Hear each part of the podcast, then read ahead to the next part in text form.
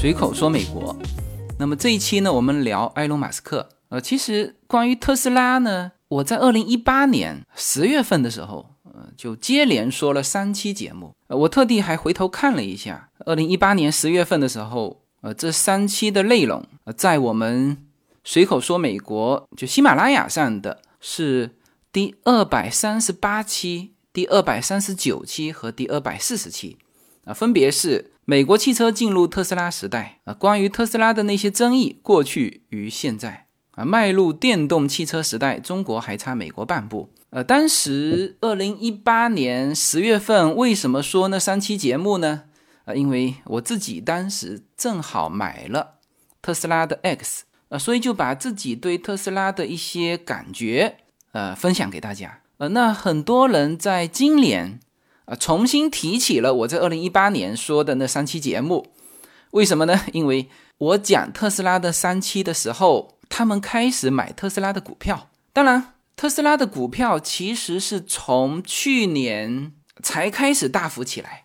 那么二零一八年，那也就是说二零一九年啊，这些买特斯拉股票的听友，那其实也至少哈也守了半年时间。到现在才有巨大丰厚的收入。当然，我在那三期节目里面啊，也谈到了埃隆·马斯克。啊，这是一个非常非常有特色的叫持续创业者。啊，可能大家提起埃隆·马斯克的时候，就首先他的这个标签叫科技狂人啊，因为他的目标永远是在火星，就他的思想就不在地球上。所以在特斯拉。这个股票获得巨大增值之前，大家对他的标签啊，肯定是一个科技狂人啊，包括他的 SpaceX。但是他实际上，你去看他的履历啊，他是一个叫持续创业者啊，所以他不是那种空想的理想家，也不是在实验室里面的呃那种科学家啊，他是一个持续创业者，所以他才能够把特斯拉带到现在的位置。那么，从二零一八年到现在啊，其实关于埃隆·马斯克的故事是接连不断啊。那么这一期就是今天为什么想讲埃隆·马斯克啊？那当然，这个二零二一年啊一月七号，这个全球首富易主啊，就是从原先的这 M 总的这个贝索斯啊，变成了埃隆·马斯克。当然这几天特斯拉的股价上上下下哈。因为原先它超过的时候就差一，就特斯拉现在的股价啊，本身当然波动也都蛮大，然后这个这几块钱，可能他们之间的这个这个世界首富的这个位置就会互相更替。呃，那这个话题应该这一阵子，呃，就国内的朋友呢，包括美国的朋友也都比较熟悉。呃，那实际上我想讲这一期。呃，还不是想讲说哦，他变成了世界首富，呃，而是这几天我跟叶子在聊这个共和党和民主党的这个这个对这个世界的看法的时候啊，就是当我们聊到说这个世界叫两极分化啊，那现在其实两极分化的是非常明显啊，中国也一样哈，美国也一样，呃，包括今天我还在和一个朋友在也在聊这个事情。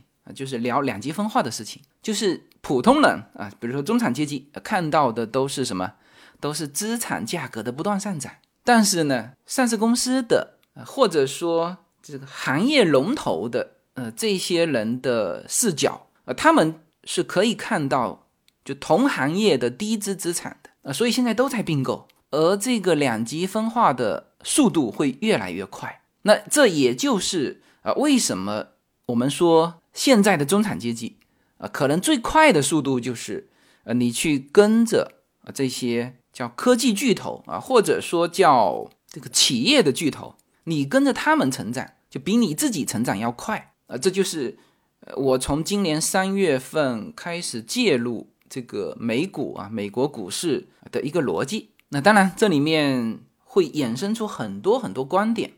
那么我在直播里面在。过往的一些节目里面也都和大家分享了，呃，总之就是这个两极分化的大趋势，而且这个两极分化是带着全球化的，就是两大趋势哈，一个是全球化的趋势，一个是两极分化的趋势，这个是你很难避开的。呃，那么在这种现状之下，我跟叶子在探讨，就是说中产阶级怎么办？啊，或者说这个美国中产阶级的这个角度，他们看世界的时候啊，会遇到的一些问题。然后其中就说到啊，说这个叫劫富济贫嘛，因为民主党的策略，呃，你看这个拜登还没上台，今天啊，刚刚又通过了一个一点九万亿的一个全民福利，呃，在原先每个人哈，每个就包括小孩，呃，每个美国公民或者居民吧，包括好像留学生也有。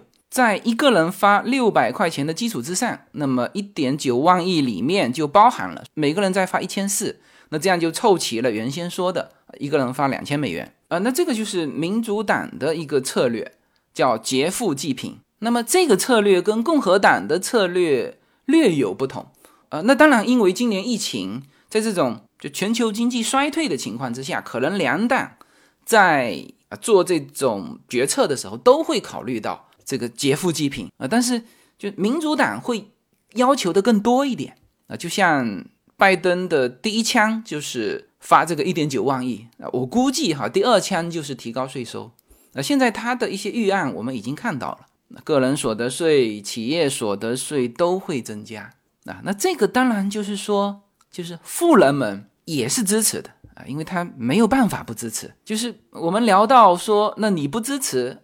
是吧？那人家就这个举着牌子就站在你家门口。那为什么这么说呢？呃，因为疫情之后，就原先的那个呃世界首富，呃贝索斯，当然这个 M 总的呃今年的市值也提高了哈。那就无数的这个美国民众就涌到贝索斯的家门口，就举着牌子啊，就是说你要更多的捐款出来啊。所以这个就是两极分化之后。啊，其实这些富人们也想得很明白，就是你不拿出钱来，那人家就站在你家门口，是吧？所以这个就是最富的这个阶层和最穷的这个阶层是很容易达成一致的，因为这个就是特别穷的人在美国还是少数，美国最大的一块是中产阶级啊，所以我们就聊到这个，说这个穷人啊站在首富家门口啊，你不多捐钱。是吧？那我们就怎么样怎么样啊？包括我们开玩笑说，就就冲进你家喽，是吧？但是我们很快的，因为现在世界首富不是贝索斯了嘛，是这个我们称之为叫零现金的埃隆·马斯克。呃，这个让我们迅速联想到什么呢？就是联想到以后啊，连劫富济贫都非常困难啊。当然，我的这个例子啊，不见得很准确，但是呢。我们可以看到这个趋势，什么意思啊？比如说这些呃穷人啊，冲进埃隆·马斯克的家里，他能拿到什么？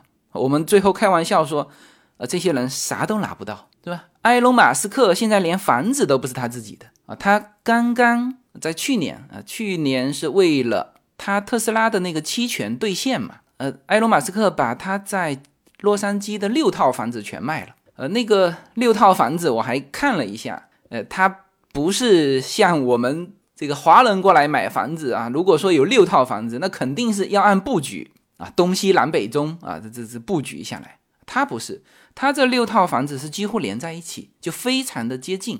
你去看那个地图，那现在他的那个最重要的，呃，就是主主房啊，是被那个丁磊买下了。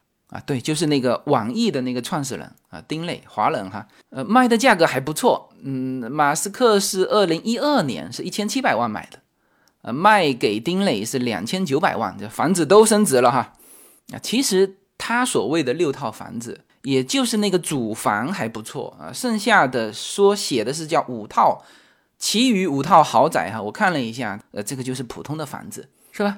当时。他为了凑钱啊，他没有现金，他的钱是一直投在公司里的啊。他为了这个凑钱买他的那个期权，因为因为他那个期权到了一定的年限哈，你要么你在这个时间之前行权啊，那当然是有赚钱，但是他现金流没了啊，所以他当时是是在去年但是一度还呃引发了这个各大媒体呃也算是个新闻吧，就是啊，特别是我们南加州这一块，嗯，然后他卖完的钱就全部买了他特斯拉的期权。那么他现在这位世界首富，他是不是首富呢？是，那按照股票价值一折算，那他的确是世界首富。那当然。这个是串的有点快哈，那这个也跟贝索斯他前几年离婚啊，分了四分之一的资产给他老婆有关系。也就是说，所以有人说这个如果贝索斯不离婚，那埃隆马斯克可能现在还没赶上啊。但不管怎么说啊，他现在是世界首富，但是这位世界首富房子不是自己的，对吧？现金他就没现金，所有的钱都在他的。企业里面，对吧？特斯拉，当然这连续五个季度啊是叫盈利啊，但这个盈利也没有盈利很多啊，可能比上他之前累计的亏损还没有这个整体扭亏为盈回来。啊，所以我们就在开玩笑嘛，就是说现在的这个呃世界首富啊，就是埃隆马斯克是特别典型，我不知道以后会不会都这样啊，就是说他赚钱。还真的是为了他的事业，那为了他的那个梦想，你看，特斯拉不断在投入，那还有他的 Space X 啊，前一阵子这个火箭回收的时候又爆了一个。啊，那当然这个也没什么啊，因为原先你的火箭上去，它这个其实是叫火箭回收嘛，就回收回来我还能用，但是以前你这个火箭发射的成本就发出去就毁掉了。呃，当然是要回收回来，但是那个回收回来是为了这个技术不被别人拿走，是吧？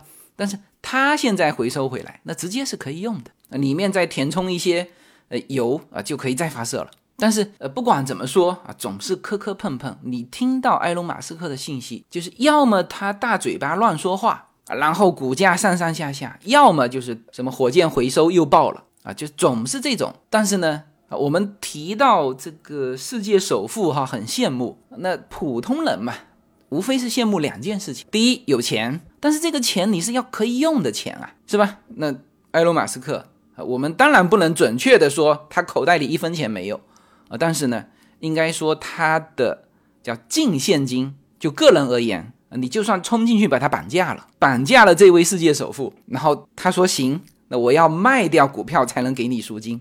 是吧？那为什么卖股票？那这个就事情就搞大了嘛。你说在这个什么警方不知情的情况下啊，绑他一票给点钱，这个他现在做不到，就没有多少现金啊。这是一。第二呢，普通人羡慕他就是享受嘛，世界首富是吧？但是实际上他天天也都在发推特啊，包括他看到自己说，哎，这个什么情况变成世界首富了啊？就是一月七号那一天。股价上到八百八十，那今天是八百四十五哈，就当天别人发推特告诉他，这个你是世界首富了，然后他在推特上就是回了一个 How strange，就是好奇怪呀，然后说 Where back to work，好吧，我回去工作了。啊，就是这么轻描淡写回了这么一句，呃，你说他享受吗？呃，肯定是没有享受，就连他的女友啊，因为还没有结婚嘛，呃，他的现任女友哈是加拿大的歌手，叫 Grams 啊，就是呃对他有怨言，当然没有很明确的那个怨言，但是他的怨言通过他丈母娘表达出来，然后就是特别是他的那个小孩嘛，当时他埃隆马斯克生的这个孩子又引起了一番轰动，什么呢？就是他的。小孩的名字起得非常古怪，嗯，他老婆就是他的女友哈，当然和埃隆·马斯克是同类人了，这个也是，就是看上去他的装束就很赛博朋克，比他小十七岁哈。啊，所以他们两个，就埃隆·马斯克是说这个名字是他驴友起的，我们说他老婆吧，这驴友怪怪的，说是他老婆起的，这个名字呢，这个他的 first name 啊，基本上你如果呃，对于埃隆·马斯克不了解或者你不知道这个典故，你是你是读不出这个名字的，因为它里面有一个字是那个 A E 合在一起的那个字，你肯定读不出来。呃，当然，last name 是 mask 啊，就是埃隆·马斯克的姓啊。那前面的 first name 你是读不出来的。呃，我们来这个具体怎么读哈？我们来听一下埃隆·马斯克自己是怎么读他儿子的名字的哈。How do you say the name? 那主持人问说：“你孩子的名字怎么读 uh, Is it a placeholder? and first of all, my partner is the one that uh, actually mostly came up with the name. Okay.？” 他说：“这个是我女朋友起的啊。”主持人说：“那恭喜他。 Congratulations to her. Yeah, yeah, she's great at name. Um, so, 呃，she's very land，就是他很会起名字啊。 I mean, it's just X, the letter X. 嗯，呃，我先跟大家说一下这个名字哈，它是一串字符，是什么呢？是 X 啊，然后呢一个空格，然后就是 A 跟 E 的连体字，然后才是 A 杠十二啊，这就是一串字符，是他儿子的 first name 啊，所以他说啊，他说字母 X 就读作 X，Um, and then the AE is pronounced Ash. 啊，他这个说就是 A E 的那个发音，就类似于 Ash，Yeah. And then uh, A12. A12 is my contribution. 呃，然后是这个 A 杠十二，就 A twelve。他说这个呢是他的主意。Oh, why 12? Uh, Archangel 然后主持人问为什么是 A twelve 呢？然后 12, the precursor to the SR-71. Coolest. 呃，他说这个是根据一个飞机啊，他说这是有史以来最帅的飞机。agree with you. I don't know. I'm not familiar with it. I know what, You don't know SR-71 that? is. Yeah, yeah. yeah. Yeah, I know what that is. So but- the, 所有人所有人都这个不不理解他的这个名字啊。 anyone came from a CIA program. 呃，这个是 S R seven one，就是呃这是一个飞机嘛。 uh, called called Archangel. Oh. It's the Archangel project. Oh. And the Archangel 12. Oh, wow. What a dope looking plane. Yeah. 对，这个飞机是飞得极快的飞机 啊。曾经这个飞机我也看过其他资料哈，就是说这个飞机呢，就最大的优势就是它飞得快啊，它的攻击性就你打是打不着它的。那它攻击呢，它也不是那么强大的攻击性，但是呃它打得着你啊，这就很可怕了。Oh, okay. I got it. Yeah, yeah. Well, as a person who's uh, very much into uh, aerial travel, as you are, that's uh, perfect. 他说，呃，他说这个主持人说，那对于这个很喜欢飞行旅行的人来说，呃，应该会很喜欢这个名字哈。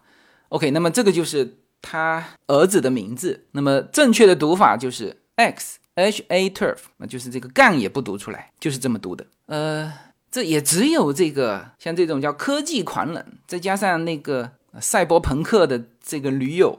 啊，才能够起得出这个名字。那当然，这个名字到现在为止还没上户口哈、就是他他在加州打印不出来啊，就是你就是根据加州的法令，像这个 H 就是 A A E 合在一起的这个字，那人家是啊起名字的时候是没有这个字符的，那包括这个什么数字也是不行的啊，所以他小孩现在在加州还没有上。还没有上这个身份，那当然，这个以后我估计啊，跟加州也没啥关系了，因为埃隆·马斯克在这一次就开工的这个问题上，跟加州政府就吵起来。就是，嗯，疫情期间，加州不是不允许这个工厂开工嘛？那他说，那我坚持要开工。那当然，后面通过打官司，他开工了，但是这个埃隆·马斯克跟加州政府啊，应该说跟民主党的这个。理念不合，是不断的积累，积累到现在，所以他现在，呃，搬家搬到德州去了，所以以后他孩子的户口是不是上在加州都不见得。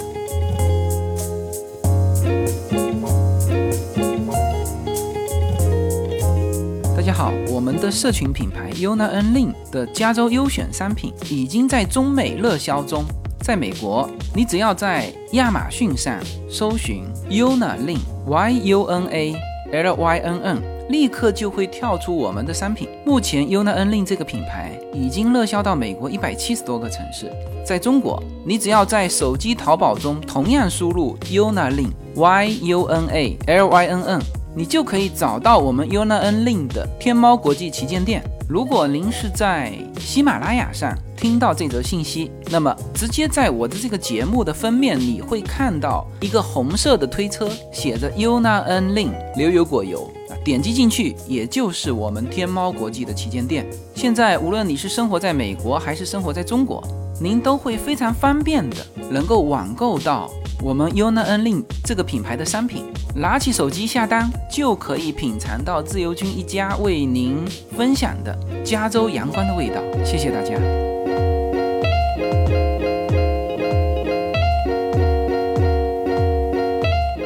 所以就是这么样一个人啊，一个就是把孩子的名字取成一串字符的科技狂人，和一位没有现金的世界首富，是吧？所以我跟叶子说，就是以后穷人啊，说要造反，说我们劫富济贫吧，这个不像以前啊，这个农民拿起这个冷兵器啊，冲进这个富翁家里，那就呃家产瓜分了。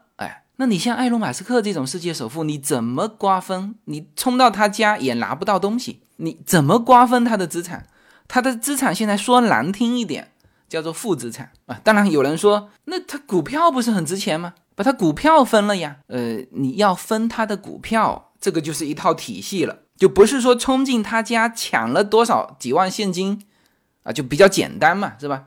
你说他的股票要通过法律程序分到啊这些穷人身上啊，这当然是一个手续上的问题啊。你说那行，我们就通过法律程序啊，我就把他这个。股票给分了，那不是穷人也能够劫富济贫吗？你别忘记了，他的股票现在还值八百多块钱，是因为什么？是因为他这个人在，是因为他掌控着特斯拉，所以他这个股票才值八百多块钱。你说哪一天说埃隆·马斯克离开特斯拉，你看这个股票值多少钱？那所以我这几天是呃，今天啊，严格的说是今天，我在我们的。会员群里面啊贴了一张这个就我自己的股票信息栏哈，里面有三只股票，呃实际上是基金嘛，是纳斯达克的做空的三只基金啊，一个是正常做空，一个是两倍做空，一个是三倍做空。今天这三只票三个基金那开始上涨，什么意思啊？有些人说，哎，这个怎么持续下跌到现在？谁会持有这种基金啊？这个基金是。用来看分项的，不是用来买的。那当然，你如果觉得，哎，现在这个整体啊，特别是高科技股会下来，那你可以短期的啊进去投个机。那你当然也可以直接做空啊，比如做空特斯拉。但是我的建议就是，如果你要做空，就买做空基金就好了。就是像这种。叫高成长性的，这肯定是叫高成长性嘛。特斯拉从你看哈，从呃，我们可以从二零一八年开始说起哈，因为我们的听友很多是二零一八年听我节目买的股票，那当然有些是隔了几个月听到这一期节目，那时候买也来得及。那个时候是两百多块钱，持续一直在两百多块钱，然后一度涨到一千八，然后在二零二零年七月一号的时候拆分它的股票。就是一比五拆分，也就是说现在的八百四十五块钱，要乘以五，就是四千两百二十五块，这个才能够跟二零一八年我讲特斯拉那三期节目的时候的两百多块钱去对应。那也就是说涨了二十倍。那么这二十倍几乎都是在二零一九年、二零二零年，主要是今年涨起来的啊。所以我们说二零二零年啊，其实大家都过得。不好，啊不管是普通人还是政治人物，是吧？疫情嘛，不管是中国还是美国，这个疫情这么严重，那政治人物的日子都不好过。然后这个企业是吧，停工、停产、停销售，啊，各家企业都不好过。那当然，呃，有一些像 M 总这种就线上的，那是股价与销售呃双双高涨啊，这个是啊，这个是有啊。但是应该说，二零二零年就是我们。就迅速的扫一眼，发现埃隆·马斯克是最得意的呃，得意是收益的益哈。就比如说呃，中美矛盾啊，两大国之间这个互相搞来搞去啊，但是呢，这个埃隆·马斯克是唯一一个叫左右逢源。那埃隆·马斯克的厂建在上海，那中国对埃隆·马斯克当然对特斯拉当然是很器重，希望他来能够呃带动中国电动车的一个一个整个行业了。然后你看这个共和党川普这边，那多少只你只要跟中国走得近的那些企业家，他都是严厉批评的啊，包括了好莱坞。但是呢，唯一就是对埃隆·马斯克就没有听到批评的声音，就是美国这边的政要哈，以及美国的呃主流媒体吧，就没有听到批评的声音啊，所以他是二零二零年就是过得最好的，名利双收，左右逢源。那么这个就是这个我跟叶子突然间这个通过这个点啊，我们发觉整个世界啊和以前是不一样了啊，你就拿现在的这个世界首富埃隆·马斯克举例子。就你要说打土豪分田地，说冲进他家这个瓜分资产，你这个穷人啊，或者说普通人啊，或者说社会大众啊，你都很难做得到。一方面，你实际上没有办法做到叫做均贫富啊；另外一方面呢，呃，这些叫金融寡头、科技巨头啊、企业龙头啊这些。巨头们，他们的财富又是在不断增长，也就是说，这个全球贫富分化的这个速度越来越快啊！所以这个时候我们要想，这个世界是不是和以前不一样了？而我们该怎么办？那这个是呃，我想很多无论是美国的中产阶级还是中国的中产阶级呃都焦虑的地方呃，那我们社群正好是中美两边都有，那我们自己家庭是生活在美国嘛？那我们身边的朋友啊，也都是美国的中产阶级，啊，甚至可能比中产阶级还好一点。那么近期叫做股市上涨，这个房价每天都在飙升。我们这个周边的度假屋啊，这个价格全部翻番了啊！现在是有一句话叫做“什么样的房子都卖得出去”。那这种信息不断的回头，对于美国的中产阶级来说啊，其实焦虑感也是很深的哈。而这种焦虑感的感觉和社群里面生活在中国的这个听友们所反映出来的焦虑感是一样的。呃，那可能有人会说，哎，那这个美国政府不是发钱吗？啊，其实对于中产阶级来说啊，这个发钱这件事情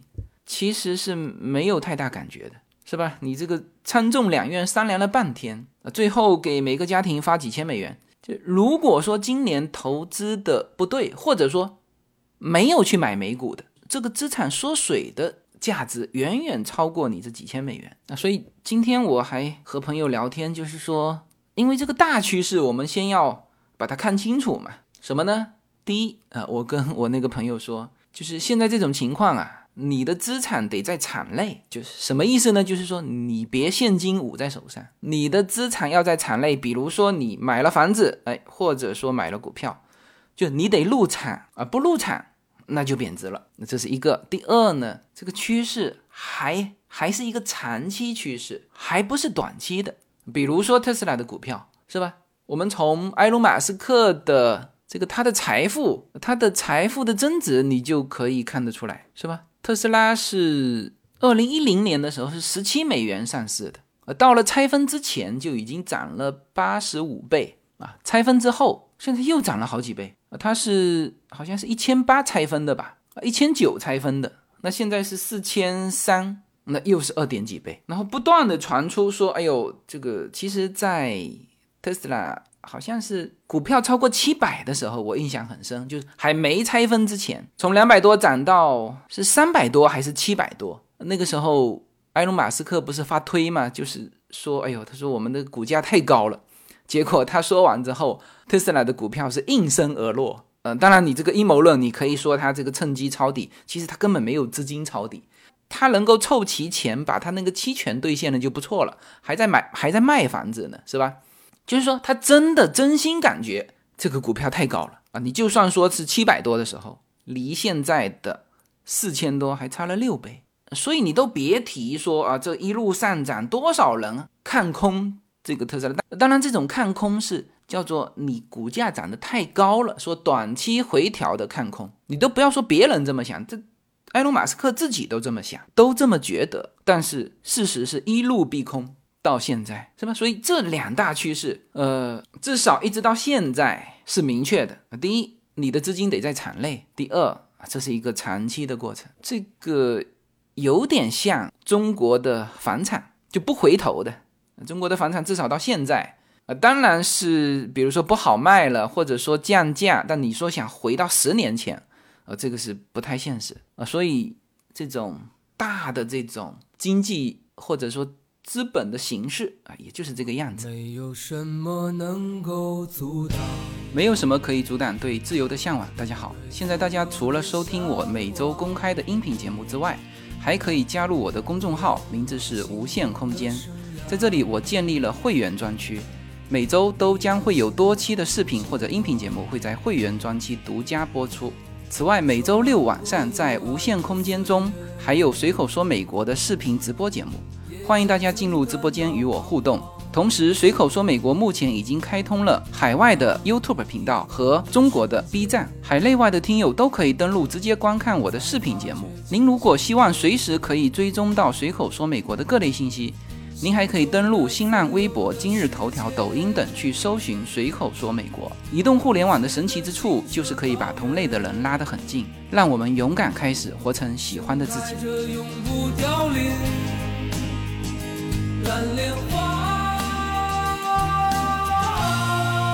我们很快再回顾一下埃隆·马斯克成为世界首富的啊这个过程。你看，那当然他是就成为富翁是成的很早，就不是像嗯有些一直在创业然后卖梦想。呃，他是持续创业者。呃，他的第一个项目就是做一个为新闻机构开发的在线出版软件，叫 Zip2。就在一九九九年的时候，呃，这家公司呢，他就把它卖了。啊，得到的现金是多少呢？是三点零七亿美元和三千四百万美元的股票期权。也就是说，埃隆·马斯克啊，他是一九七一年的，他是七零后哈，这个世界首富七零后了。那二十八岁就拿到三亿多的现金啊，然后呢，开始创建这个 Paper。Paper 现在大家都还在用哈，这个是就类似叫支付宝这种的一个网上付费的一个一个软件。当然我是不常用，因为信用卡支付其实美国还算方便哈。那 PayPal 现在也不是埃隆·马斯克的了，就他创建三年之后。又以十五亿美元又卖了，卖给了 eBay。那也就是说，呃，他三十一岁的时候，呃，至少手上有第二次呃变现的这个十五亿美元，呃，然后啊，他就开始不断的投入，啊，等于是两次创业，呃，这个变现的钱，成为了他开始真正为自己理想，或者说是现在应该说大部分的人不是那种对他挑刺儿的那种。大部分的人认可他确实是在为人类的进步，呃，至少在努力工作啊，所以才有这个非常也是很好玩。那实际上呢，又有一点就是反差式的搞笑的那种效果的是什么呢？是埃隆·马斯克在一次采访当中说，呃，他说他很少回家，最近他小孩出生没多久嘛，呃，他说他很少回家，他说他也暂时照顾不到他孩子。然后呢，就跟主持人说，他说他常常是睡在这个公司的沙发上，然后我也看到那个沙发了哈，那个沙发确实很窄，就不是属于那种舒服的沙发，就坐得很很宽敞的那种沙发，很窄，就目测哈，就那种沙发就是一个亚洲人躺在上面，它的宽度都不够的那种。好，那么这个埃隆·马斯克的粉丝们看到就干嘛呢？就集资给他买了一个沙发床，呃。那个沙发床我也看到了那这个沙发床当然是豪华啊。这个粉丝们的心思还很细密，就是说沙发床的颜色和他原来那个很窄的沙发的颜色是一样的，呃，可能更好的搭配吧。但是把它抽出来就是一张沙发床，是吧？当时埃隆·马斯克就算不是世界首富，那也是亿万富翁。那而他的粉丝那都是普通人。啊，大家还要集资啊，给他买沙发啊，这个是一个很有反差的一个一个故事啊，这还不是段子。那么不管怎么说哈，那他确实是投入了所有的资金精力啊，做了一系列的公司。那现在大家比较熟悉的是特斯拉啊，那实际上他还有几家公司。那另外一个大家比较熟悉的就是这个 Space X 啊，这个可以重复回收火箭的那个，就偶尔也爆掉的那个那个公司。那么这个公司是拿来干嘛的？呃，为了实现它火星梦的第一步，就是你人总得到火星吧，是吧？那这是第一步啊，可以源源不断的把人送到火星上去。但是到了火星怎么办呢？啊，所以它还在做一系列的啊，比如说新能源啊，比如说在火星上怎么这个叫能源的循环。那么那么其中另外一家做能源的，就做太阳能的，叫 Solar City 啊，这家公司的产品我们也在用哈。我们家是就除了 SpaceX 跟我们现在暂时没什么关系之外，那其实你看我们家的太阳能板 Solar City 的这个太阳能板，然后这个太阳能发的电啊，就充到我们家的特斯拉 X 啊，然后我们一直在等它的那个叫超回路列车的那个项目。呃，这个项目是埃隆·马斯克二零一三年就提出来的。呃，当时大家知道这个加州的这个交通一直是个问题，所以呢，他就在这个一直成问题的这个加州做这个项目。什么呢？就是他想把洛杉矶跟旧金山啊形成一个叫做新型交通的概念，用一种就是亚音速的悬浮列车啊把它连接在一起。这里面大概是。三百五十迈，就是大概五百六十公里吧。那么用它的速度，就是从旧金山到洛杉矶半个小时。那这个速度是比飞机还快呀，叫比商用飞机还快，还不是小飞机。小飞机的速度大概是呃正常民航的速度的一半还不到。小飞机飞得慢，就是我们的私人飞机啊飞得慢。那这种速度是极快的，它实际上是用一个局部真空的一个管道。是有连接，呃，两个点还是四个点？但是这些连接点是悬浮状态的，就直接把你砰，就像大炮一样，从洛杉矶把你打到旧金山去。然后就我为什么说我们一直在等这个呢？它是跟这个特斯拉的车子是有关的。是什么呢？就是它会在城市的啊很多地方像建这个地铁站一样，但是这个地铁站呢，不是你人走下去，是你特斯拉的车子开下去啊，它会通过。就我们的高铁，大家都很熟悉了哈，就是我们的高铁是人上这个火车吧，这这个这个高铁，它是车子直接开上去，然后把你锁定在它的这个轨道上网，砰，一个炮弹把你打出去，打到旧金山去，那还只有它的特斯拉的这个车子能上得去啊，这这个半个小时时间内，你还可以充电，还可以就各种 WiFi 啊。还能够享受它的那个不能说超音速，它叫亚音速，就是比商用飞机还快的啊，每小时达到一千多公里的啊这种这种速度，他正在做这个。然后呃，就是如果有人啊对这个项目觉得这个是不是开玩笑啊，那你翻回头看它前面两个项目吧，是吧？火箭的回收和特斯拉和太阳能，它实际上太阳能是一个体系啊，嗯。我两年半之前，就二零一八年的时候，是非常详细的说过，就是当时我觉得，就是其他的车企开始做电动车的时候，这个布这个充电桩啊，可能会是一个瓶颈。那，当然这个在中国是没有这个问题哈，因为中国是由电网系统来牵头来做，然后所有的电动车都可以用。而在美国，那你很多情况下是一个企业一个企业自己做。就像那个法拉利当时呃提出来说，呃第二年要建八百个，那事实上特斯拉那时候已经有两万个，是吧？而且像我们，我不知道现在买特斯拉是哦，现在是没有免费的。我们当时买特斯拉的时候，因为我们是在比较早支持它嘛，那他给到我们的一个就是说，我们终身你只要有这部车子，呃，终身免费在它的充电桩充电。而且现在充电的速度是越来越快啊！那这个它到处建这个太阳能，那你看上面全是它的太阳能的那个电板，就它用它的太阳能电板形成一个网络啊，给他的车子充电，然后呢，用他的这个超回路列车啊，帮你迅速缩短距离，然后最后你的这个特斯拉又可以实现最后一公里，那当然不止一公里了，就总之你可以把车子开回到家里。户对户，不要这个在地铁里面走来走去那么麻烦啊！当然，这一切也都是他的梦想。但是这个梦想，我觉得如果能够实现，那这个世界是非常之美好的。所以就很多人支持他。呃，这个呃，我们还在探讨说，至少走到现在哈，呃，我说这个，我今天跟我们群内哈自己交流的时候说啊，现在要开始警惕这个高科技股的一个回调行情。因为到了一季度啊，美股一季度的时候都有回调压力那全年还是看好的哈，但是一季度有回调压力，所以这个时候大家要特别小心。就是呃，像我们这种在西海岸的啊，这个早上睡醒之后，这个股市已经开了一个多小时的这种状态，你特别要小心。为什么呢？因为有的时候就是开盘跌，等你早上七点醒来，美国股市已经运行了半个小时了。这半个小时，如果说它那种获利回吐，都是那种急跌行情，就你要特别小心，就是你就不能说什么七点半再起床啊，至少六点半起床稍微看一看，再去睡啊，就是要要警惕。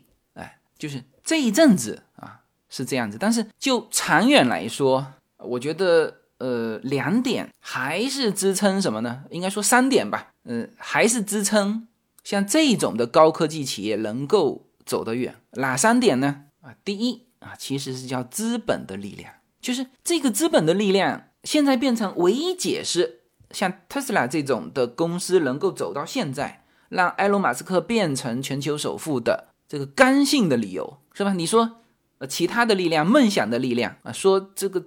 拯救人类的力量，呃，这些都不如这个资本投入，呃，来的呃更加实际，是吧？就是你，你可以对特斯拉有，或者说对埃隆·马斯克有各种看法，他的公司经营这个甚至还没有整体扭亏为盈啊，还是一个亏损公司。你拿到他的车子啊，这个车子的的内饰是塑料的啊，这个我我买完特斯拉就很多人问我嘛。这个，因为大家好像对那个特斯拉 X 又就更更关注，那我买的正好又是这个，就是那个欧翼门啊，大家就我到目前为止看到的唯一在街上开的啊有欧翼门的，我们说普通的车子吧，呃，不是说那种概念车哈，就就是特斯拉 X，所以很多人就一直问我，然后我呢特别给他们这个提醒。就是说，你忽略它的内饰，你就感受开起来的感觉。就是它的那个内饰是没法看的，就塑料。当然，呃，中国这一点还做的不错，就是说，因为呃，特斯拉 X 在中国算是高端车嘛，那它会加加一些钱啊，就是会把内饰搞得特别好。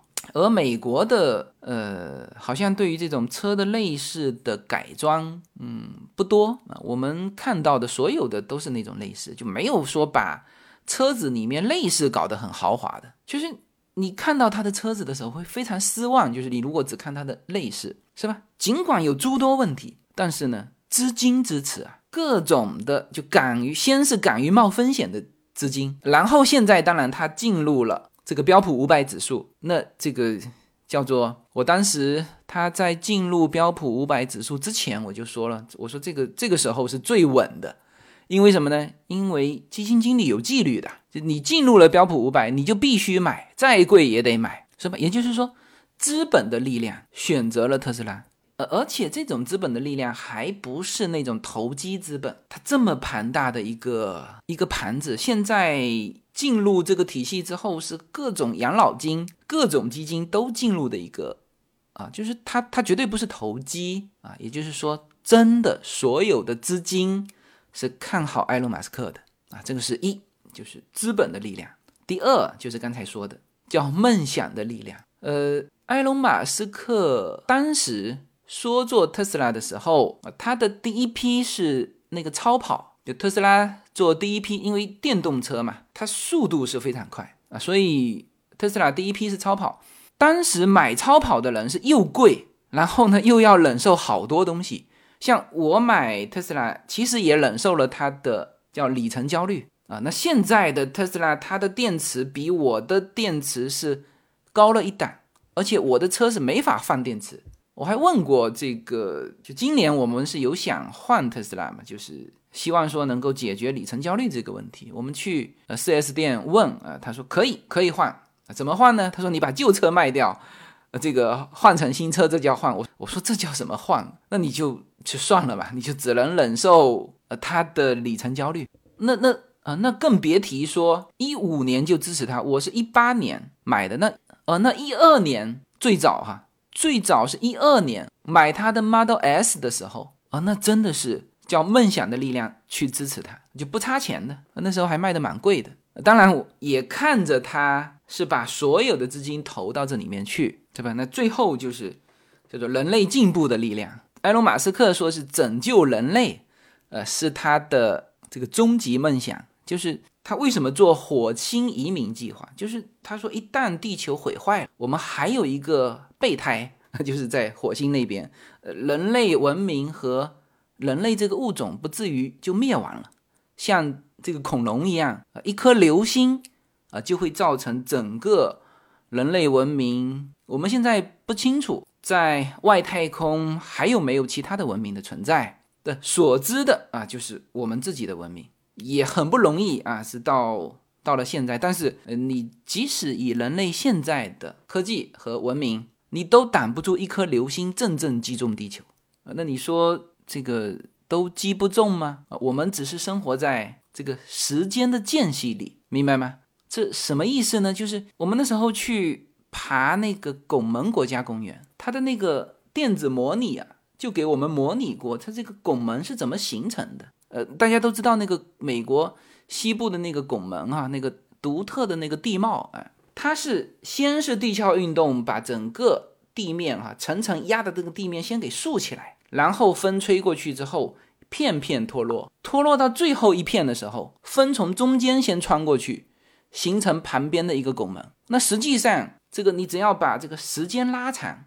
你就会发现，它这个拱门是不断在脱落的啊，石头。但是，就以我们人类的时间观去看它，就是说，哦，这个上一次你看这么大的石头掉下来是一九七几年的时候，那么我们是一二年去的拱门哈，后来好像一三年又砸了一次下来，那也就是说，一九七几年到二零一三年，四十四十多年时间，哗啦就。就剥落一次，那我们就生活在这个时间间隙里面。这个时间的间隙是安全的，因为去过那边的人，大家也都看到我们在拱门下面拍照啊，都觉得特别安全。你就像我这次去的那个薯片岩，我们二零二一年的新年第一天啊，就去了那个薯片岩。呃，这个在会员社群里面都看到我给大家发的那个我们的照片，我们的。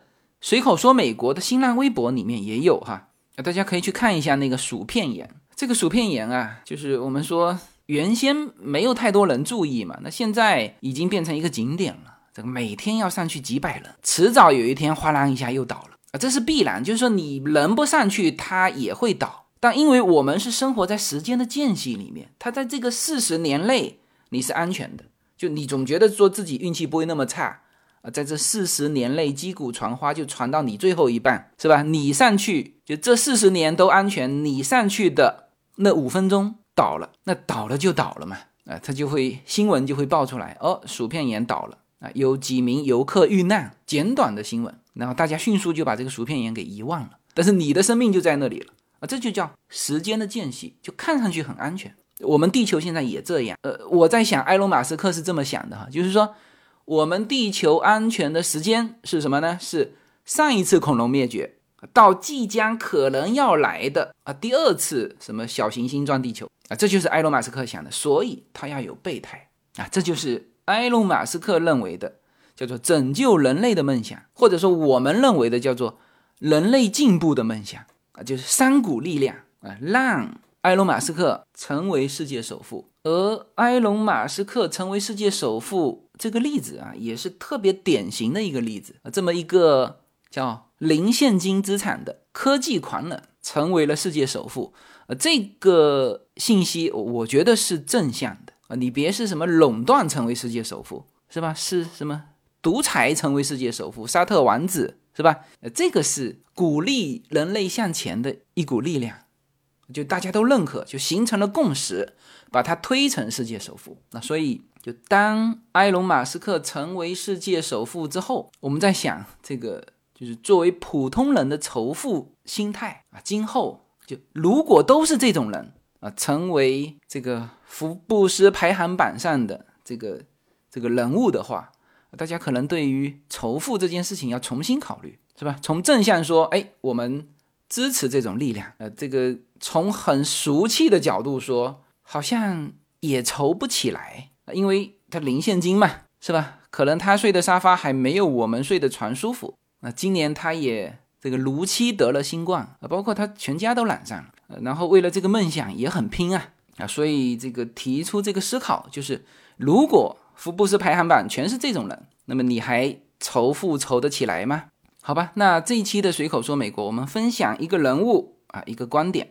最后这个时间，我们发布一下我们商城的这个活动信息哈，就是大家从我的公众号进入，那，目录这边的跨境商城进去，哎，大家就会看到我们正在做这个新年的一个活动，呃，有我们双拼的这个牛油果油的这个牛气冲天的这个二零二一的礼盒啊，已经开始销售了，然后之前的。